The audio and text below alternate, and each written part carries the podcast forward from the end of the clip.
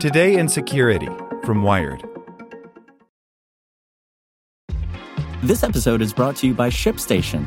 You know, some things take a lot of work, like sending little robots to far off distant planets. And just as that's challenging, so too is running a successful e commerce business, especially when there's so much to do. So I want to introduce you all to ShipStation. Now, I love using ShipStation because of its easy to use dashboard, which makes managing orders and printing labels a breeze and super smooth. Oh, and the customer service is just out of this world.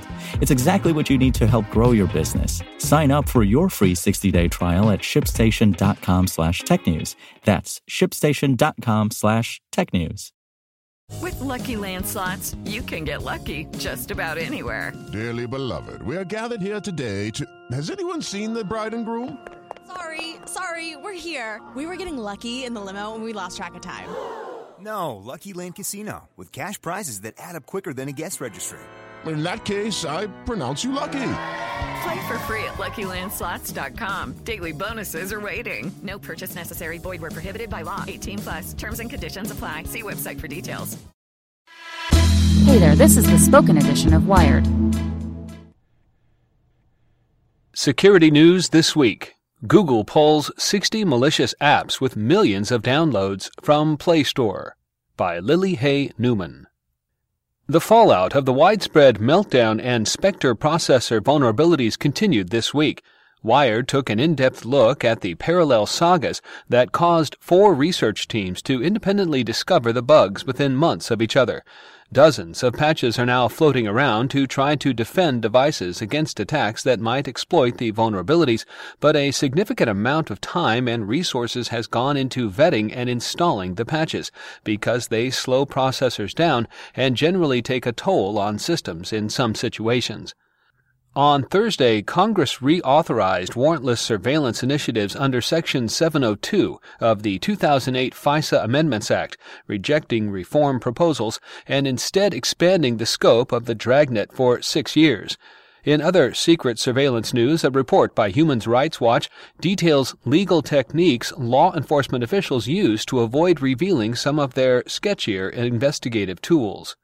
Skype is going to start offering end to end encryption as an opt in feature, which will bring the protection to the service's 300 million users, though the security industry likely won't be able to vet whether Skype's encryption implementation is actually robust.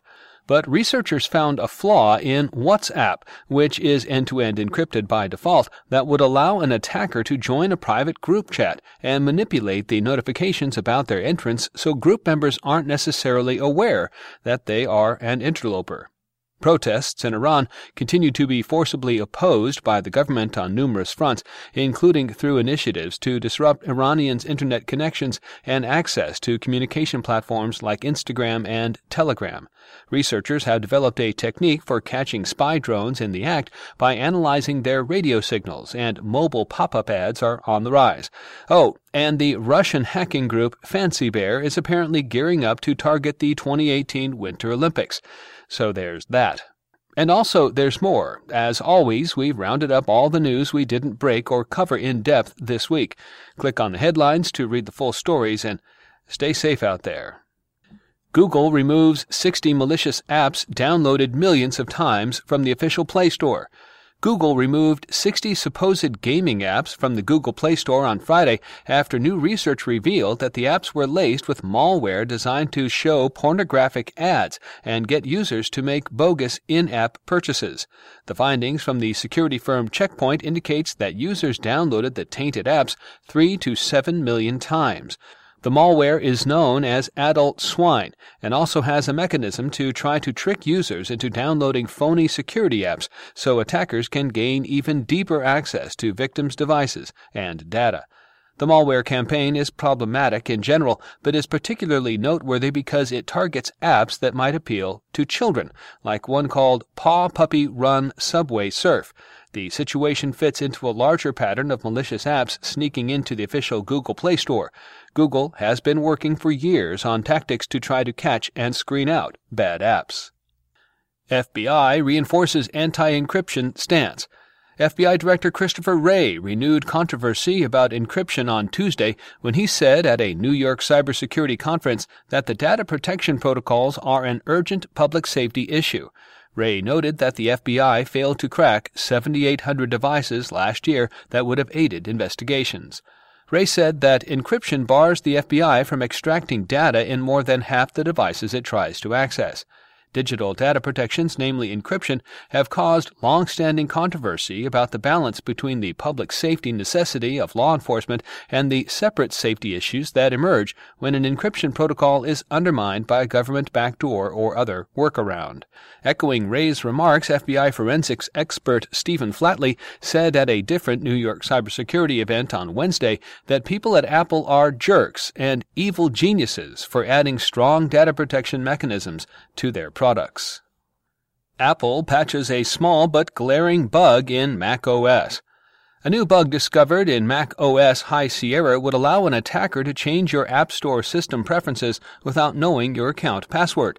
That doesn't get an attacker all that much, and the bug only exists when a device is logged into the administrator account, but it's another misstep on the ever-growing list of security gaffes in Apple's most recent operating system release. A fix for the bug is coming in the next High Sierra release. And U.S. Customs and Border Patrol updates its electronic device search policy. The United States Customs and Border Protection Agency updated 2009 guidelines last week to include new protocols for searching electronic devices at the border. CBP says it searched 19,051 devices in 2016 and 30,200 devices in 2017. The new documents lay out the difference between a basic search, in which agents can ask anyone to submit a device for local inspection, data stored in the operating system and local apps, and an advanced search, in which border agents can connect a device to a special CBP analysis system that scans it and can copy data off of it.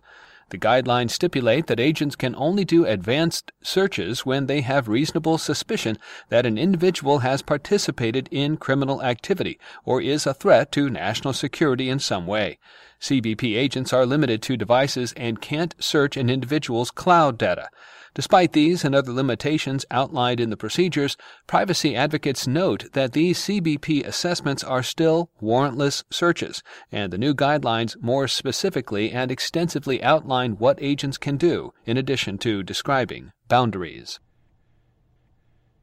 Step into the world of power, loyalty, and luck. I'm going to make him an offer he can't refuse. With family cannolis, and spins mean everything. Now, you want to get mixed up in the family business. Introducing The Godfather at ChumbaCasino.com. Test your luck in the shadowy world of The Godfather slot. Someday, I will call upon you to do a service for me. Play The Godfather, now at ChumbaCasino.com. Welcome to the family.